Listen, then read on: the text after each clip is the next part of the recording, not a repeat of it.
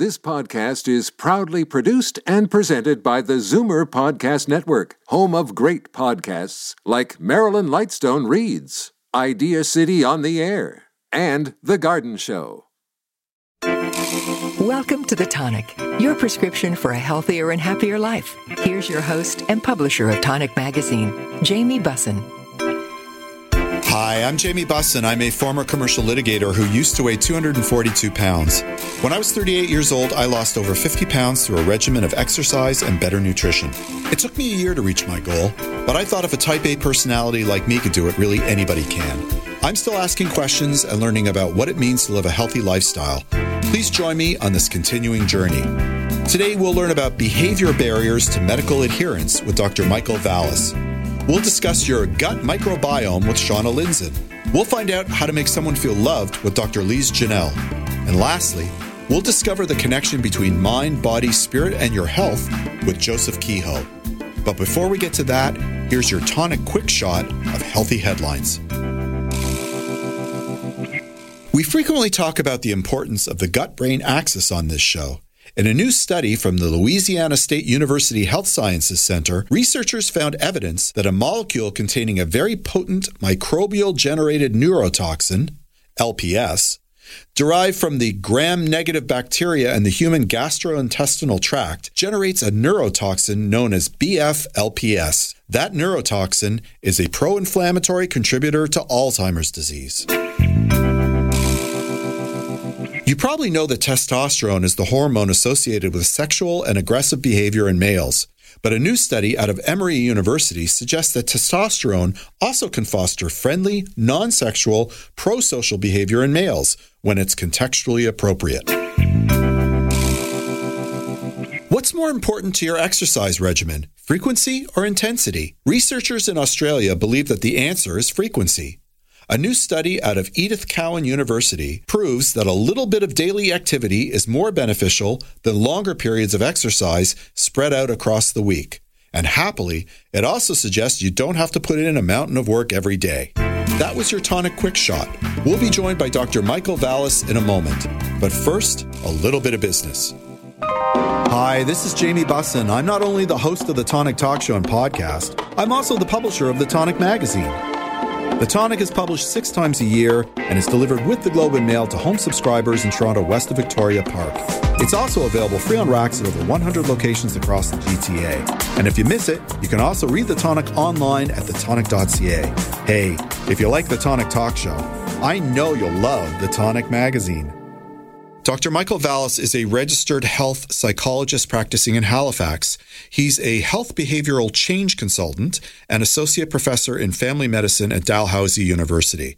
Dr. Vallis and a team conducted a qualitative research on Canadians living with type 2 diabetes with a cross sectional comparison to evaluate economical, social, and behavioral challenges impacting medication use. And he's here today to discuss it. Welcome to the show, Dr. Vallis. How are you? I'm well. Thanks for having me. So, your research was recently presented at the American Diabetes Association annual scientific meeting exploring barriers to medication adherence. Can you explain what that means and summarize your research for those who might not understand it? Yeah, absolutely. And maybe I'll put a simple context on it. In the medical field, when someone's diagnosed with a chronic disease, what we tend to do is we tend to recommend that they take their medications, we teach them how to take it, and then we think they're good to go. Right. Turns out that they're not. Yeah. Medication non-adherence is extremely common. The World Health Organization estimates that between 30 to 70 percent of medication for chronic conditions aren't taken consistently. So when we created this project, we wanted to really give an opportunity to change the perspective so rather than the person with type 2 diabetes feeling like a failure because they can't follow what the doctor asked them to do, we wanted to really understand their behavior. And so we did that really in three ways. We searched the literature and looked at, um, you know, what the science of, uh, of this field already tells us. Um, and then we also have a theory that has been very well developed to help explain behavior but the most important piece of this study is we wanted to talk to people and understand their lived experience. So this particular study that we presented at the American Diabetes Association was the results of this, what we call qualitative. So a series of interviews with individuals across the country in Canada, representative of geography, of type of medication, of gender, so that we could get a, a good sample of what are the differences between those people who are able to maintain their medication adherence over time and those who don't. Okay, so what are the types of medications that people who have type 2 diabetes would take that would fall into the category of the types of medications that people struggle to take? That's actually quite important. And, and there, a good way to think about it would be the different classes of medication. Sure. So first of all, there's oral medication, so pills that you swallow. Yep. And there are a lot of these different types of medications. This is one of the really benefits of having type 2 diabetes currently, if there are benefits of having type 2 diabetes, and that is that there's a lot of medical therapies available. And the general types of medical therapies available from an oral therapy is um, medications that might slow down the digestion so that the glucose doesn't peak really, really quickly after a meal. It kind of spreads it out. There may be medications that you know tickle the pancreas so that it sort of puts out a bit more insulin to kind of naturally control the sugars, or recent medications that work in the renal system where you, you, you literally pee out some of the excess sugar. So those are the, the pills, and then there are injections. Right. And the two main injections are insulin, which um, if you think about uh, diabetes being a, a problem with not enough insulin. Either the body's producing insulin, but it's not being used well, which is type 2, or the body doesn't produce insulin, which is type 1 then the insulin actually directly lowers the blood sugar. So those are what might, one might think about as the sort of really the big guns. And then there's a new form of injectables called incretins, which work yep. with peptides from the gut and they are very effective at lowering blood sugars, but don't impact hypoglycemia, or, or they don't. You're not at risk of your sugars going too low. So, what are what are some of the reasons that you came across why people can't stick to the regimen? You know, that's actually a really, really important question, and I think what I'd really like to emphasize is to normalize non-adherence. So if any of your listeners are thinking, oh no, that's me, and they're holding their head down thinking, I know I shouldn't do that. My doctor will be upset. I know I told my nurse I would do it. We really want to normalize that it's actually not easy. Uh, it sounds quite straightforward, but it actually isn't. And there are a lot of factors that get in the way. And this is where that theory I had mentioned a few minutes ago comes into play. And it's a very simple theory. And it would say the following. You can describe behavior by looking at capability. Does the person have the knowledge and the skills? By opportunity, does the person have the finances, the supports, the circumstances that support it, and the motivation? Right. And those three factors all have a lot of bearing on adherence. People find that there are challenges with medication taking. So just as an example, COVID has increased people's concerns about medications yep. across the board. That just makes perfect sense. And so what we're seeing then are there these number of different factors. So the research is really wanting to partner with people living with diabetes to kind of say, hey, can we work together and understand what's really happening for you so that you and I can figure out the solution? Is it a is it a, a, capability issue? Is it an opportunity issue? Is it a motivation issue or a combination of those? When you're talking about COVID related reluctance, is it that people are doubtful of the efficacies of the medicine or they're concerned about side effects and, and therefore they're reluctant to stay on the program? There's a, actually a, a, very straightforward way of understanding um, one's likelihood of adherence. And we call it the, the needs and concerns analysis. In other words, I teach my colleagues to ask individuals living with diabetes two questions. Question number one, to what extent do you think you need the medication? Right. Now, if you think about type 2 diabetes, for a long time in the journey with type 2, it's quite asymptomatic. Right. So if your doctor starts saying, I'd like you to take a third medication, and the individual is thinking, do I really need that? Like, right. I'm not so sure. And so that would predict adherence. And the second question is, to what extent do you have concerns about this medication? Right. So when you start to look at perceived need and perceived concerns, not us telling the patient they need the medication and trust us, we know it's safe, but asking the person what their attitudes are and spending a little bit of time drawing out what their perspectives are, then what you'll discover is that the, these attitudes shift, and COVID has increased concerns about medication across the board. We've seen this across many, many different chronic conditions. But I presume this issue ex- pre-existed COVID, right? Like people who had to take medicines for chronic conditions maybe weren't so consistent whether there was COVID or not. And you know, I'm no psychologist, but it seems to me that there might be sort of like a fatigue. You know, like oh my god, I have to do this for the rest of my life, right? Does that come into play? 100%. And that reflected the kind of results from our study. Because what we found is that those that were struggling to take their medication, there was a real emotional burden attached to it. Yeah. And so, absolutely, fatigue and burnout and the sort of accumulated, I'm just getting tired of this, is a very uh, important aspect to, to manage. And one of the hopeful outcomes of this research is to bring those attitudes and emotions that the person experiences into the medical exchange. So it's just not as simple, you're going to get diagnosed, you're going to get a prescription, you go out and take it. Have a good day. It'll be very much looking at these attitudes and following them over time because as you just described, you know, you might start out the journey really quite careful with your medication, but then after a couple of years, you feel fine and you drift away. With, with type 2 diabetes, because it is to some extent a lifestyle driven disease, in other words, it's not hereditary, but you know, perhaps it's because you've indulged or not exercised or you're obese or whatever. Is there a guilt element to it? It's kind of like, oh my God, what have I gotten myself into? And now this is the result? Absolutely. Yeah, absolutely. Uh, and, and again, that's interesting the way that you presented that because that's actually really, really important. And, and that's something that we're actually trying to, to reframe as well. So first of all, I'll, I'll just correct your, you, you, in fact, type 2 diabetes is much more inheritable than type 1 diabetes. Ah, okay. And so, in fact, when somebody, if you have a family history of type 2 diabetes, then in fact that's going to predict.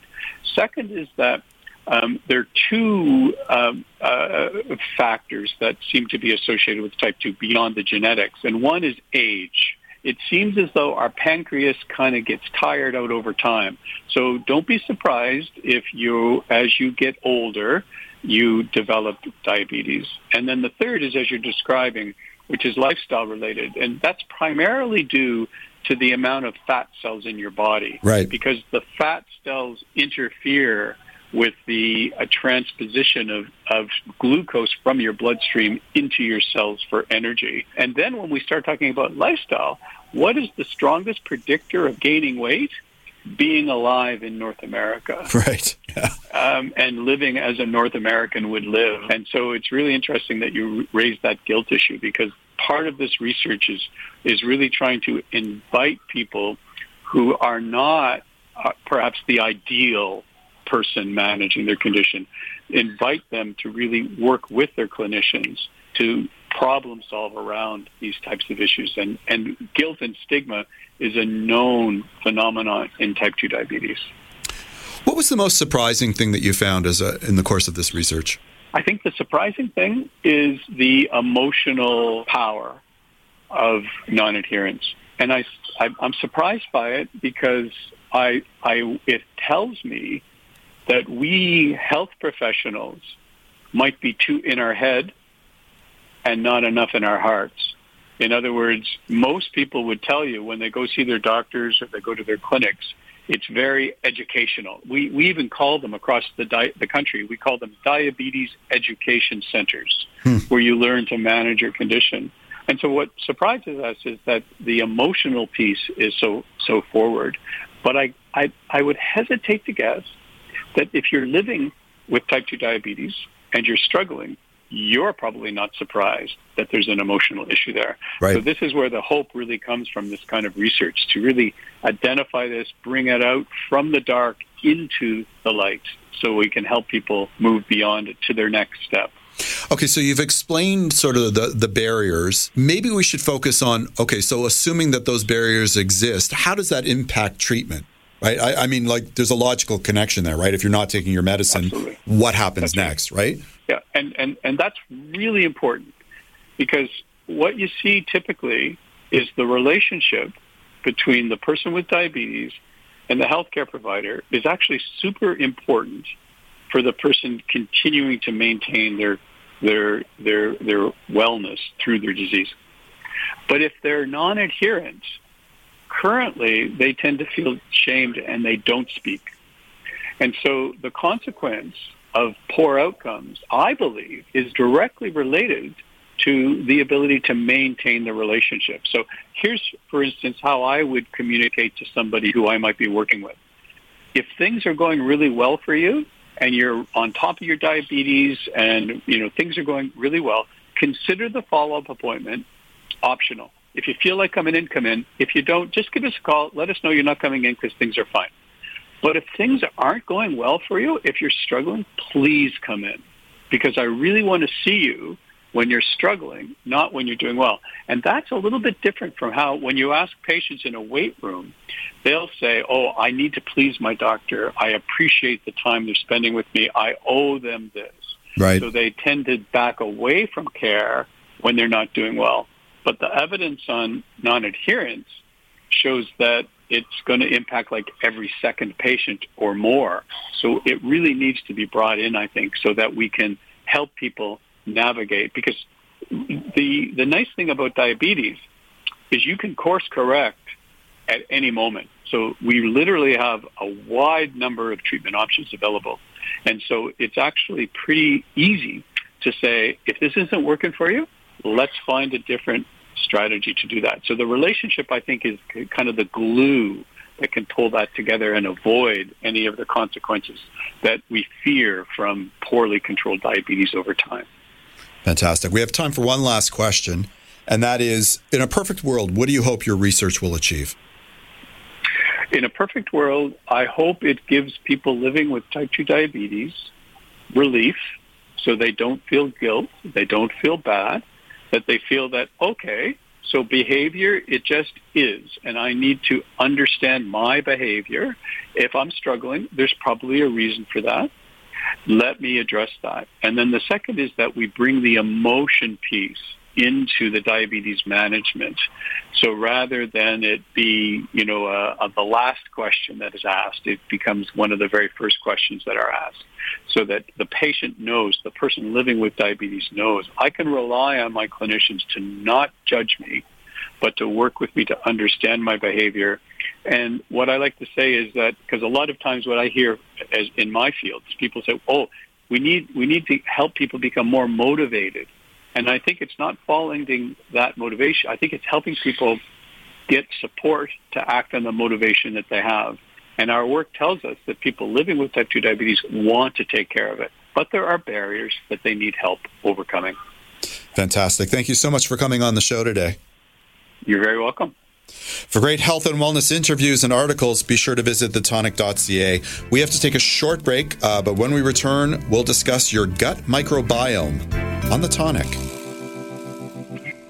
If you're looking for premium natural products, choose New Roots Herbal. Proudly Canadian and family owned for over 35 years. What really sets them apart is their dedication to quality. They source only the highest quality ingredients and test each one in a state of the art ISO accredited lab. You get the purity and potency you expect.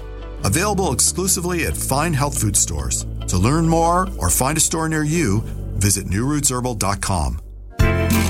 Welcome back to The Tonic, your prescription for a healthier and happier life. Here's your host and publisher of Tonic Magazine, Jamie Bussin. Shauna Lindzon is a dietitian and nutritionist. She is a program developer and nutrition leader at Wellspring Cancer Support Network and enjoys seeing clients virtually and doing corporate wellness lectures.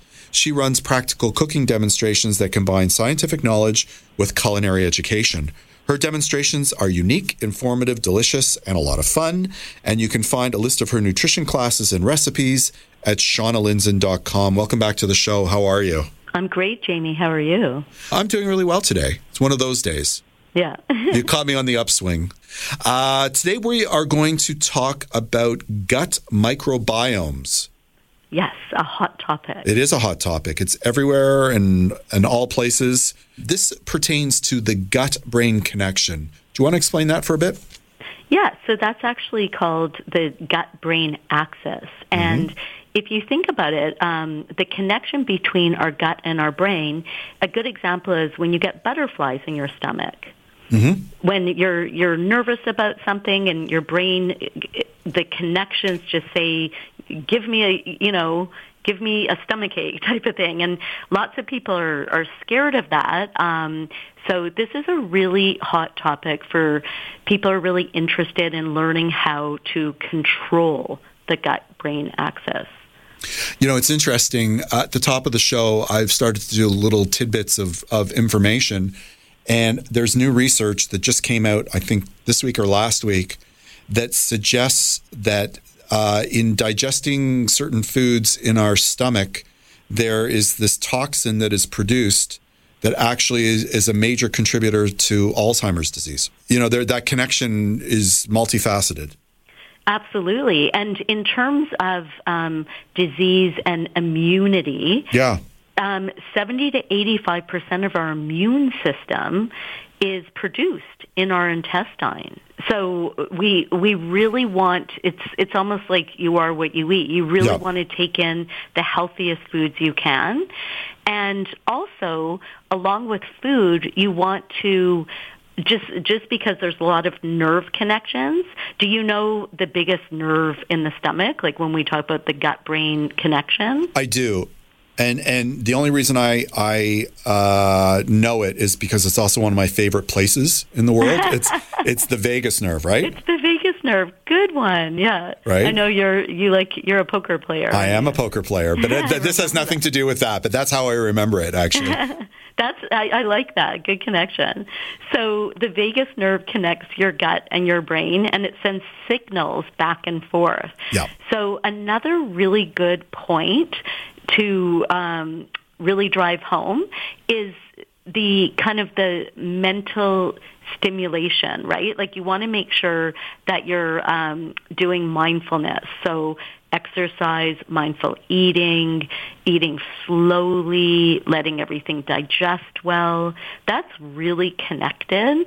And some people think if if they have um, stomach issues that it's what they're eating, but some of the time, or even most of the time, it's um, being relaxed while you eat and really kind of thinking about calming the vagus nerve.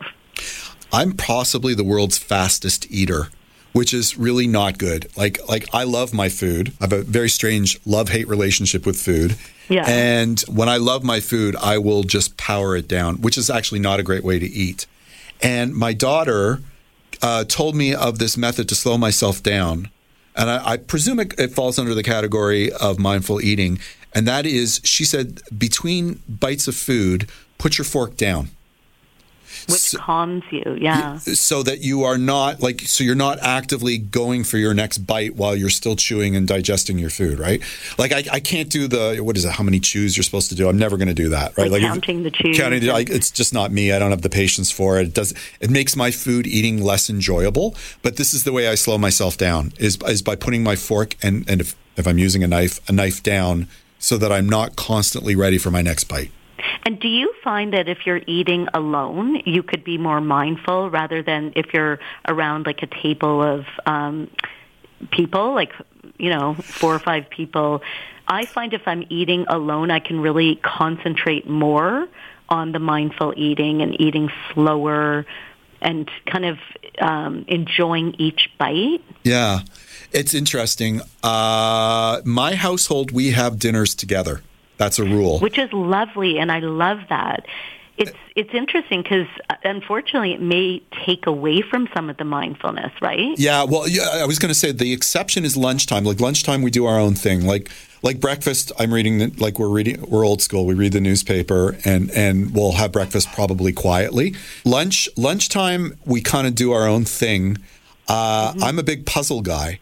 So for me, I'm focusing on on crosswords and Sudoku and, and that kind of stuff during lunch. And I've been accused I've been accused of being on the spectrum because you know, if I do happen to be doing it and there are people having lunch at the same time, they'll be having conversations, assuming that I am listening, where I am totally zoned out. I am totally immersed in the puzzles in my, my lunch and I am not aware of any conversations. And they get very frustrated with me because they'll say, But we, we talked about this with you. And I said, No, I was sitting at the table while the two of you were talking about it, but I was not participating. Anyways, this has nothing to do with digestion, but, but I'm just telling you that um, that's my focus when I'm eating. So I don't know if that's helpful or not for mindful eating.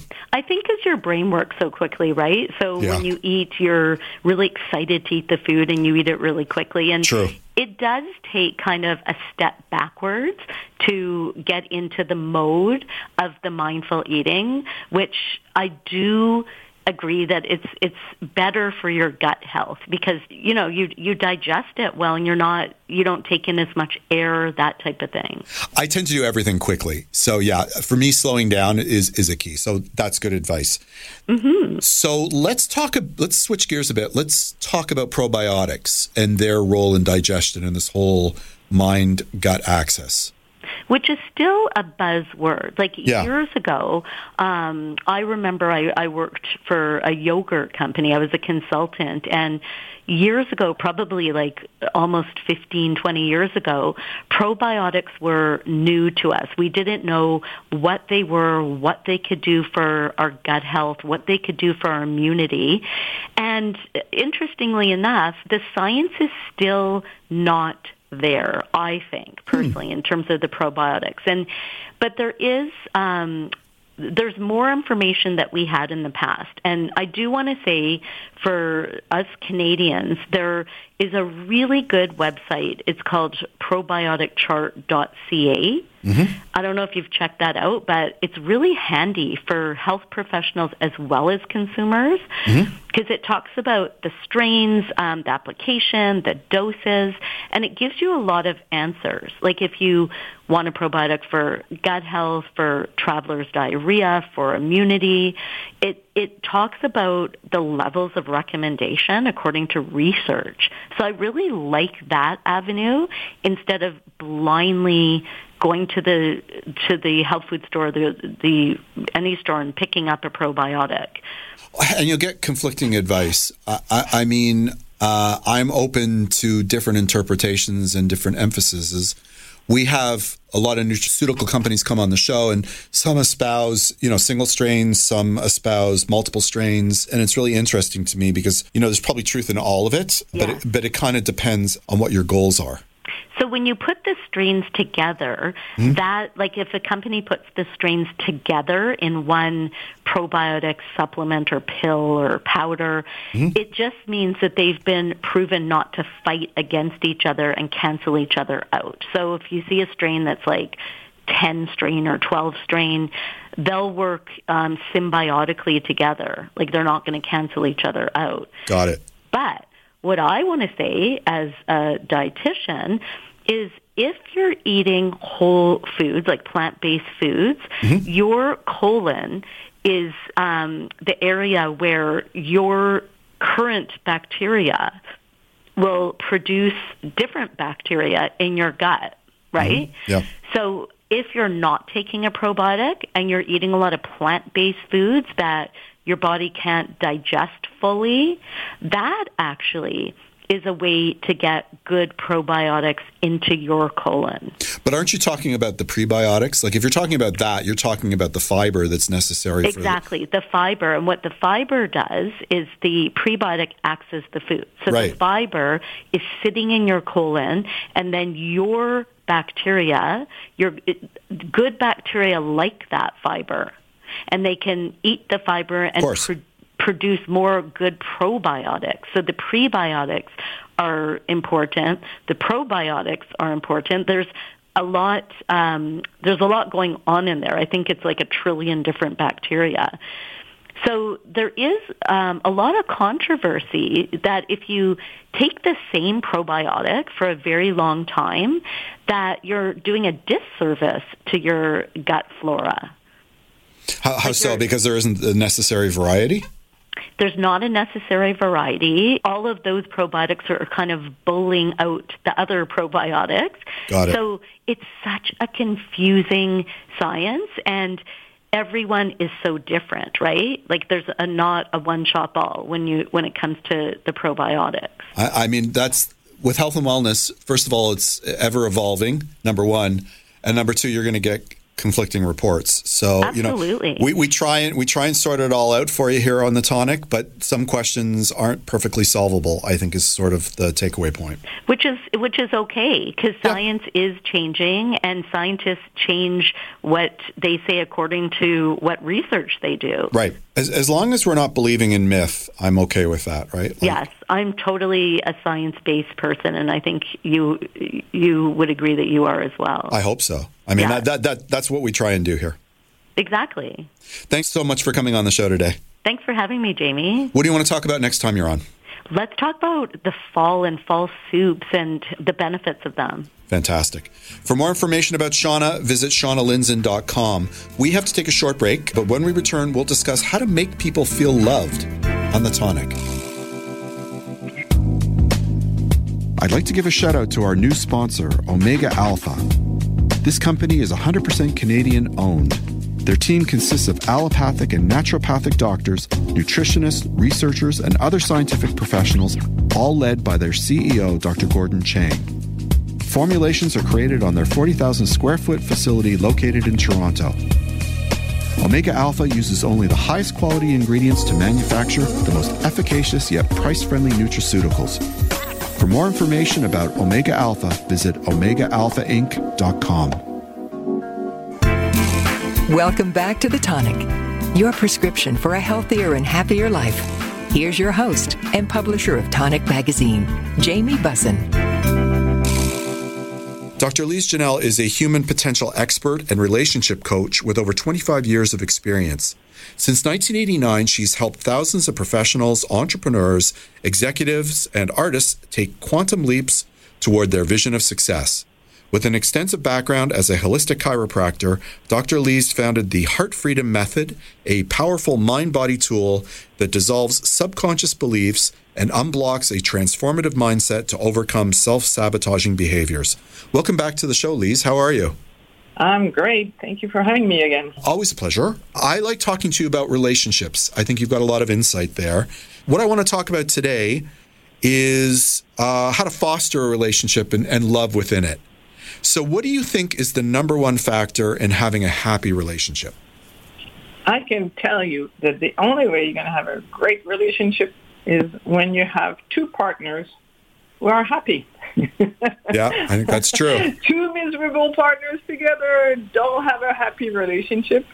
One partner who's unhappy, who's dreaming of having a partner that's going to save them from their woes, that's not going to be lasting very long. So the key for a happy relationship is to have two people responsible for their own happiness who share, you know, a good friendship.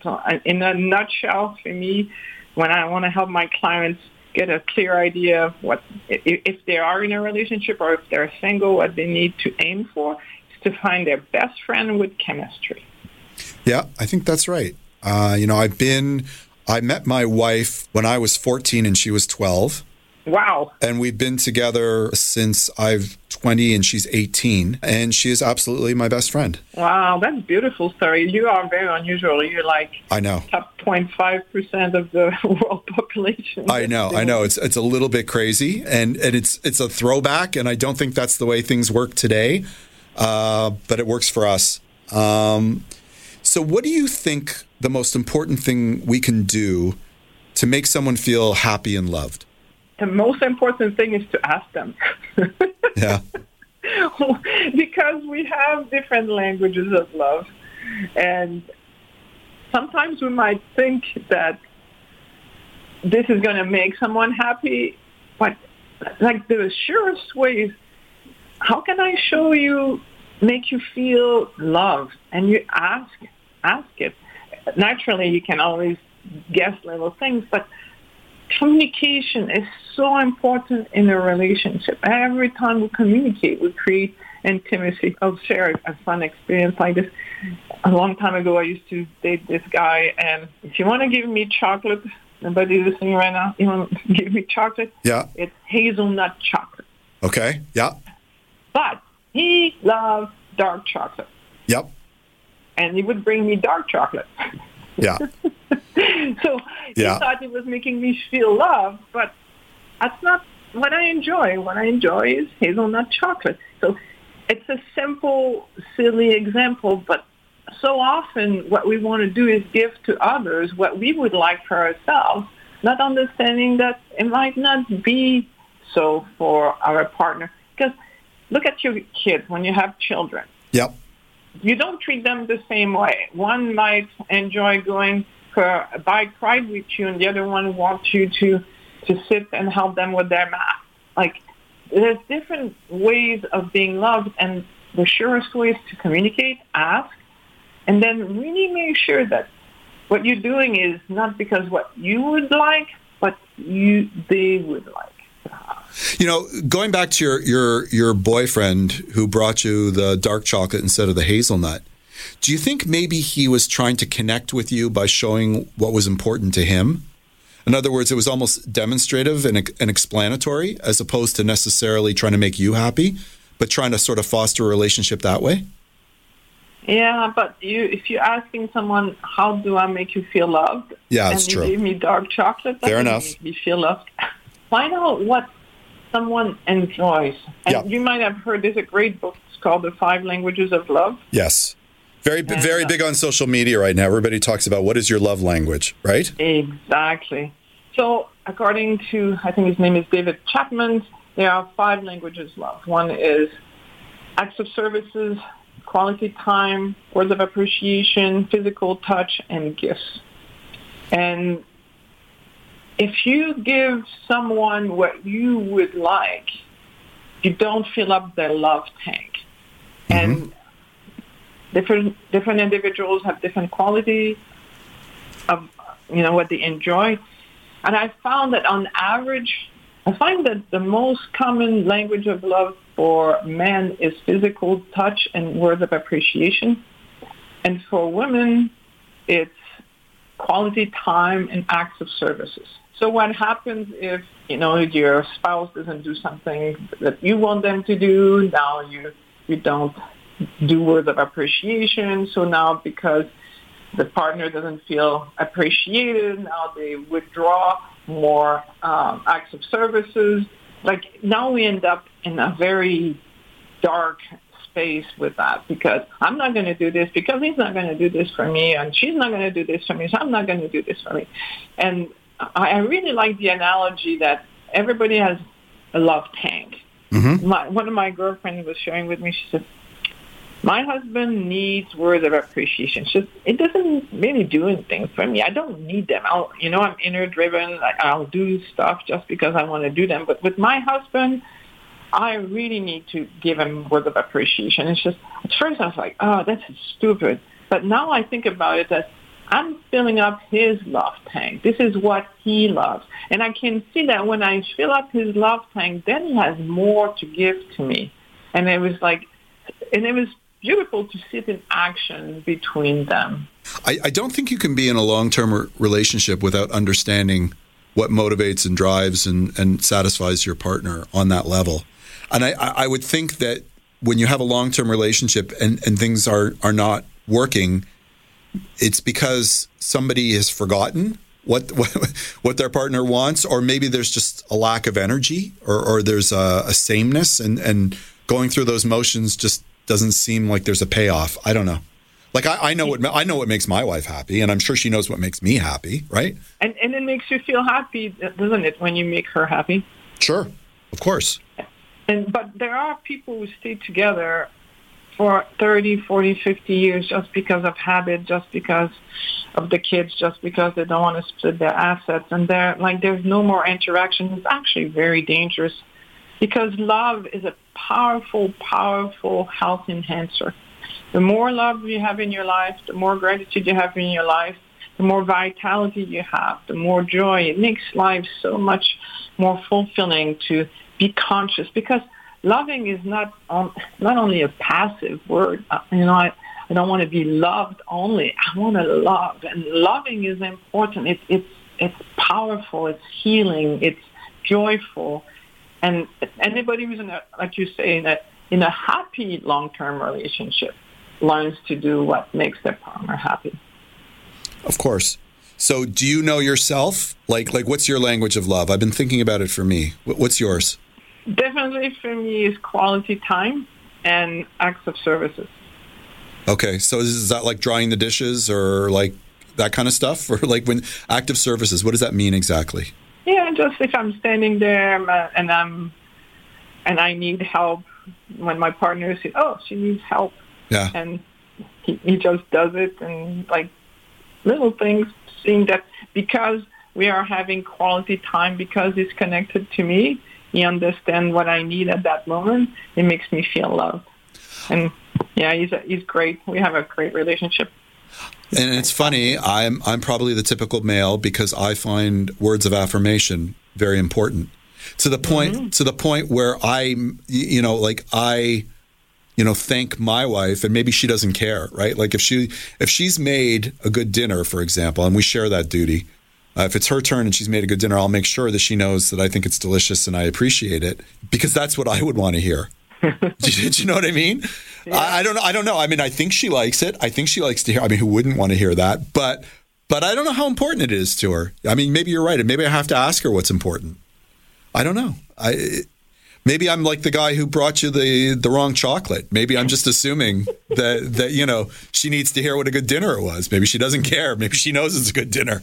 I don't know. Yeah, but I don't think it's a problem if you appreciate it. It's always nice and kind to be appreciative. It's not a, a, de- a detriment, but if if she enjoys quality time and you don't have quality time, you can do True. you know words of appreciation. She won't receive it the same way. That's true. Thank you so much for coming on the show today. Thank you for having me. It's always fun. For more information about Lise, visit drlisejanelle.com. For great health and wellness interviews and articles, visit thetonic.ca. We have to take a short break, uh, but when we return, we'll discuss the connection between mind, body, spirit, and your health on The Tonic. The Tonic is brought to you by Purely Natural. Their Liquid Greens Chlorophyll is the only line of soluble, grit free, and great tasting greens on the market. Liquid greens can easily be mixed with your favorite drink to provide a sustained natural boost of energy to help you get through your day. There's unflavored, which is great with orange juice. The mint flavor is cool and refreshing. Dark chocolate has all the health benefits of a salad, but with a great chocolate taste. And for that extra detox boost, try activated charcoal and mint. Enjoy the energy, enjoy the detox, enjoy the great taste. Purely natural liquid greens. Join the Big Carrot for their courtyard market on Sunday, September 11th from 10 a.m. to 2 p.m. You can shop local vendors and enjoy an organic lunch special on the green roof. Samples, book sales, live music, kids face painting, and big deals. It's fun for the whole family.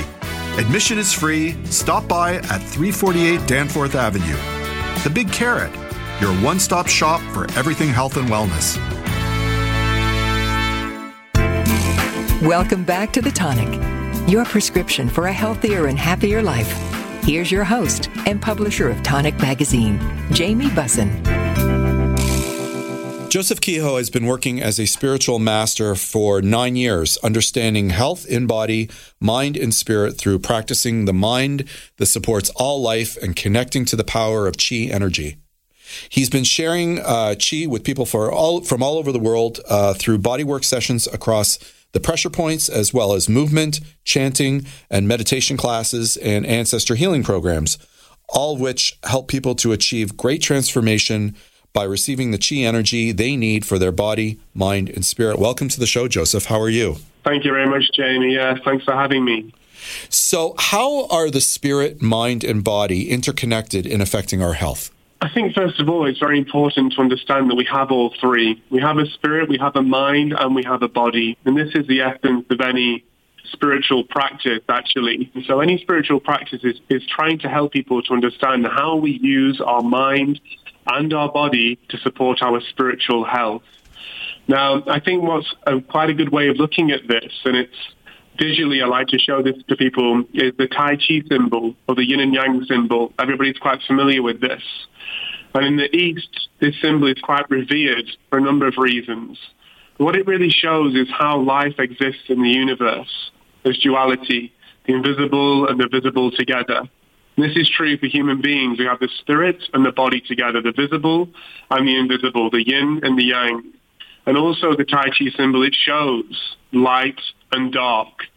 And ultimately, this is what's happening. Through our actions all the time, we are creating light or dark to a greater or lesser extent. If we do something which is wonderful to a number of people or for a country or for the whole world, we create a lot of light.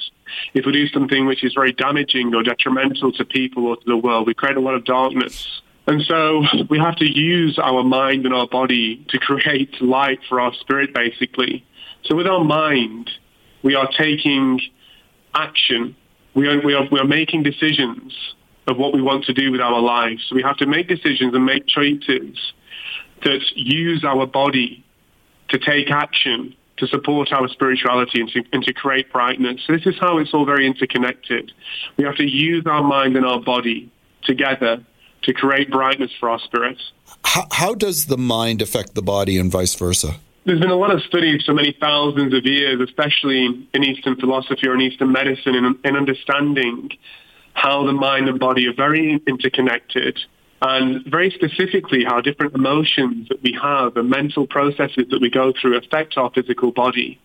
Now, especially if we have emotional problems repeatedly that are ongoing, for example, stress or anxiety or anger, they affect very specific parts of the body. This can be for anger, which creates inflammation in the liver, stress, which creates tension in the stomach and digestive system, and anxiety and fear, which overstimulate the adrenals and kidneys. So very, very uh, literally, our mind and emotions are, can affect our physical body. And especially as we go through, as I say, things repeatedly or constantly, these issues mentally and emotionally can really start to affect our organs and affect our physical body. And so this is why it's very, very important to take care of both our mental health and our physical health together. Okay, so how does spirit come into play then?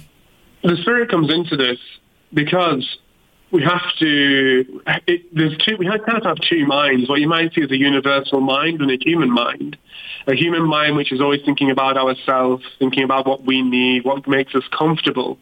Always thinking about what makes us comfortable, where we want to go, who we want to be around, who we like and who we don't like, what's going to make us happy or upset. We're thinking about ourselves all the time. But how we have to really train our mind, this is really, really important actually. We have to allow time for spiritual practice. And I think that's why the word practice is there. We have to practice spirituality because ultimately we have to practice the mind, as I say, which is more universal, thinking about how to support the world around us, thinking about how to support other people, kind of unconditionally, not thinking about what we like or if I do this for them, they need to do this for me but a mind that's trying to give. And we really have to train ourselves to do this because it doesn't necessarily come naturally to us. As I say, our body has so many needs and desires that we can be very, very easily drawn into doing what our body wants us to do. So we have to really train our mind to do what our spirit wants. Train our mind to, to, t- to take action that creates brightness, as I say, which is supporting lives of other people, supporting nature, supporting the world around us. And so that's how the spirit comes into this. Okay, but why does that matter in influencing one's health? So that matters because this, essentially this gives us the greatest sense of fulfillment. And this, as I say, this is my own experience. Right. As we're doing really what's good for our spirit, we feel deeply, deeply fulfilled inside. We've got no uncertainty about whether we're making the right choices or wrong choices in our life going the right direction, not going the right direction. If we're practicing the mind which supports all life unconditionally, then we know exactly what we're doing is correct. We feel the deepest sense of happiness, certainty, fulfillment, and we feel bright and contented and really like our lives are fulfilled. And that's because ultimately we are doing what our spirit wants us to do. We are doing what is good for our spirit, creating brightness for our spirit, and ultimately living the most fulfilling life and doing what we're here to do as human beings. This is what we're here to do. This is why we are here. This is why we're here the, um, on the earth with a mind and a body, with the opportunity to brighten our spirits. And so that's how, you know, that's how our health comes into this really, because that's really what everybody's looking for. Everybody's looking for health and happiness. And, the, and truly the best way to do that is to, is to have a spiritual practice, which is ultimately giving you the deepest sense of happiness. Because you do, and that's my, that, that has been my own experience, as I say, for the last decade.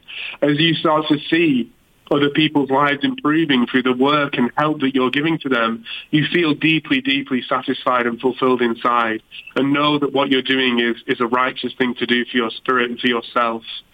And so that's how it's all very much interconnected, really. We're taking care of our health mentally and physically, and ultimately we're giving our spirit what it needs, and we're doing what we're here to do as human beings. If someone wanted to do what's good for our spirit, what should they prioritize? Like, how would you go about it practically? Well, as I say, time allocation is actually very, very, very important.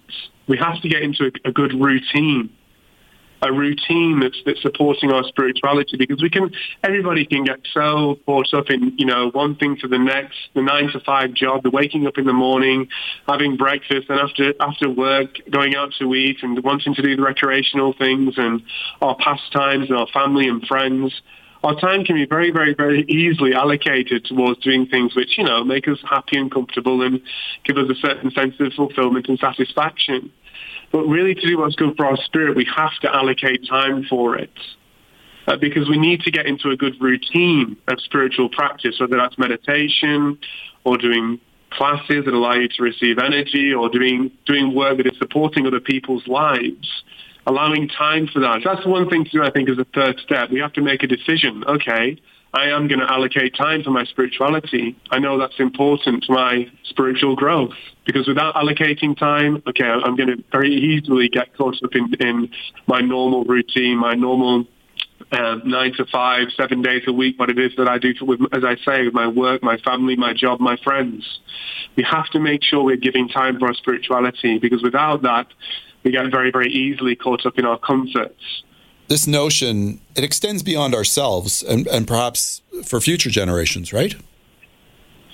That's absolutely true, yes. This can be seen in two ways. You may have kind of patterns that we create that become intergenerational. This can be seen as like energy patterns that we pass down from one generation to the next as we start having these mental, emotional patterns within us. In the East, this is what they would call family karma. And there has been studies in epigenetics in, in Western medicine now that really does see that memories from one generation can really be passed down and affect future generations. But of course, also, as I was mentioning before, as our mind and emotions start to affect our physical body, it starts to affect our genome. And as we have children, they inherit everything from us. So if we have issues within our physical body, as I'd say, from within our organs, like I mentioned, fear that can really affect the adrenals, stress affecting our stomach or digestive system, and anger affecting our, our liver, we can then we can give our physical body to our future generations. And they can also then be susceptible to these physical issues, but also to these mental and emotional patterns as well. And actually that's something that we with at Sung Kyung we really look at addressing this family karma or these inherited energy patterns. These are things that everybody is affected by, and ultimately, I think a lot of people don't realize just how affected they are by it. But from my experience, doing a lot of ancestor healing with people, it really does clear so, so much that has been inherited over so many generations.